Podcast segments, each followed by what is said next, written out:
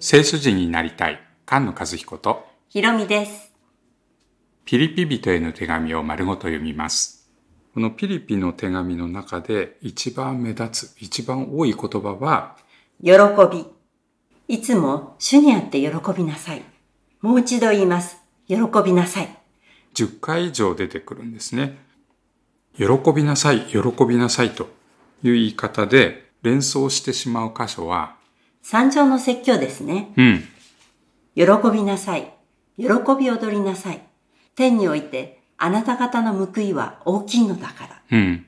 主イエスが山に登って、新しいモーセのように教えてくれる三条の説教、マタイ福音書の5章にあります。その教えを思い出すような箇所が、喜びなさいの他にもいろいろあるんですよね。うん。三条の説教は幸いなものよ。その言い方を8回繰り返して始まります。心の貧しい者は幸いです。天の御国はその人のものだからです。で始まるんですよね。うん。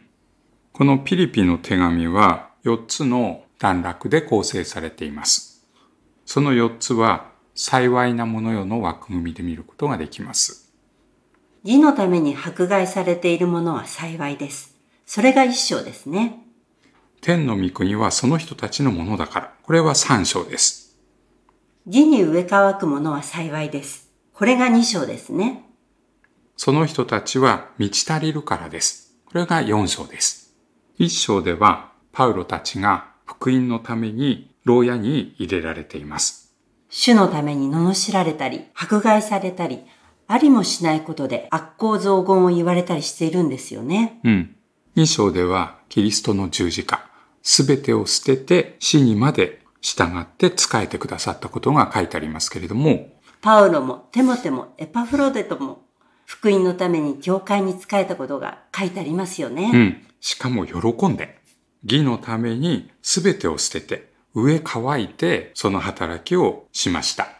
一章二章で義のためにまかれた種は三章四章で実を結びます。三章では、パウロはこの世での誇りを全部損だと思ったんですね。この世の望みではなくて、私たちの国籍は天にある。その天の栄光を求めて、苦難の中で絶対にその望みを失わない。神の国とその義を第一に求めているんですよね。うん。4章では、義に植え乾いている者たちが満ち足りている。喜んで使える者たちに喜んで捧げている。感謝の献金が、まあ、満ち溢れている。天に宝を積んでいるんですね。うん。このピリピの教会の始まりについては、使徒行伝の16章に書いてあります。ピリピはマケドニア地方の町の一つなんですよね。うん。幻でマケドニアに行きなさいとパウロは言われて、その町にいる紫布の商人のリディアという女性が家に招きます。彼女もその家族全員もバプテスマを受けましたね。うん。そうしたらそこの人たちに反対されて、投獄されて、それでもパウロとシラスは祈りつつ賛美を捧げて牢の中で過ごしていますね。うん。それで奇跡的に牢が開いて連れ出されて、その出来事で看守がその証によって救われて。看守の家族も救われましたよね。うん。投獄されることがかえって福音を伝えることになったんですよね。うん。生きることはキリスト。死ぬこともまた息です。と書いてある通りですね。イスラエル人であることとか、ローマ人であることとか、それよりも天の国籍を選んだ。その信仰によってピリピの教会が始まりました。しかしそのピリピの教会は迫害などの問題の中で非常に貧しくなりました。そのことについては第二コリントの手紙の中で取り扱われています。マケドニアの教会の献金の話ですよね。うん。ピリピの教会は苦しみゆえの激しい試練の中にあっても、彼らの満ち溢れる喜びは、その極度の貧しさにもかかわらず溢れ出て、その惜しみなく施す富となったのです。これがピリピの4章で書かれている献金のことですよね。そうですね。その献金をエパフロデトに託してパウロに渡した。で、今度、そのエパフロデトに手紙を持たせてピリピに送り返す。そういう手紙になっています。その第二コリントの続く箇所でキリストの十字架について次のように言います。主は富んでおられたのに、あなた方のために貧しくなられました。それはあなた方がキリストの貧しさによって富むものとなるためです。これは2章のキリストを神の見姿であられる方なのに、神のあり方を捨てることができないとは考えないでっていうその箇所を思い出すものですよね。そうですね。ローマ人への手紙の15章にもマケドニアの人たちの献金の話があります。エルサレムの貧しい人たちのためにピリピの人たちは喜んで援助をしてくれています。違法人が御霊の祝福に預かったから物質的なもので奉仕する。これは当然だとパウロが言っています。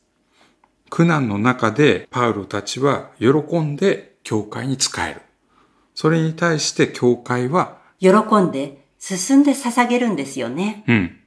進んで捧げる捧げ物といえば出エジプト記の35章です。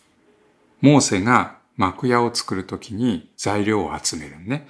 で、材料を集めるときに進んで捧げるもので、その幕屋が建てられます。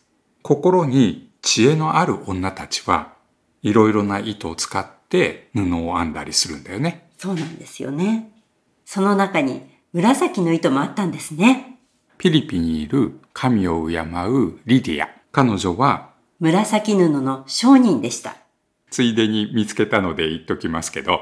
信玄31章の女性も紫の糸で衣服を作り、帯を作って商人に渡していますね。うん。このピリピの手紙は一章の祈り、そして四章の祈り、祈りで囲まれていますけれど、どちらの祈りも満ち溢れてる、満ち足りてるという祈りです。最初は知恵に満たされて、義の実に満たされている。最後は贈り物、そして栄光の富で満たされている。ピリピの手紙は10回の第8回、盗んではならない。その命令に新たな光を当てて教えています。盗むなの反対は、まあ、施しなんだよね。そうですね。ザーカイも言ってますよね。盗んだものは返します。貧しいものに施します。ロークして弱い者を助けなければならないこと。主イエスご自身が受けるよりも与える方が幸いであると言われた御言葉を思い出すべきことをパウロはいつも示してくれていたんですね。喜んで使い合う、喜んで捧げ合う、その恵みの技が神様の家に満ち溢れてる。天の御国は喜びで満ち溢れる場所ですね。御言葉に生きる聖書人が生まれ増えていきますように。菅野和彦。ひろみでした。Thank you.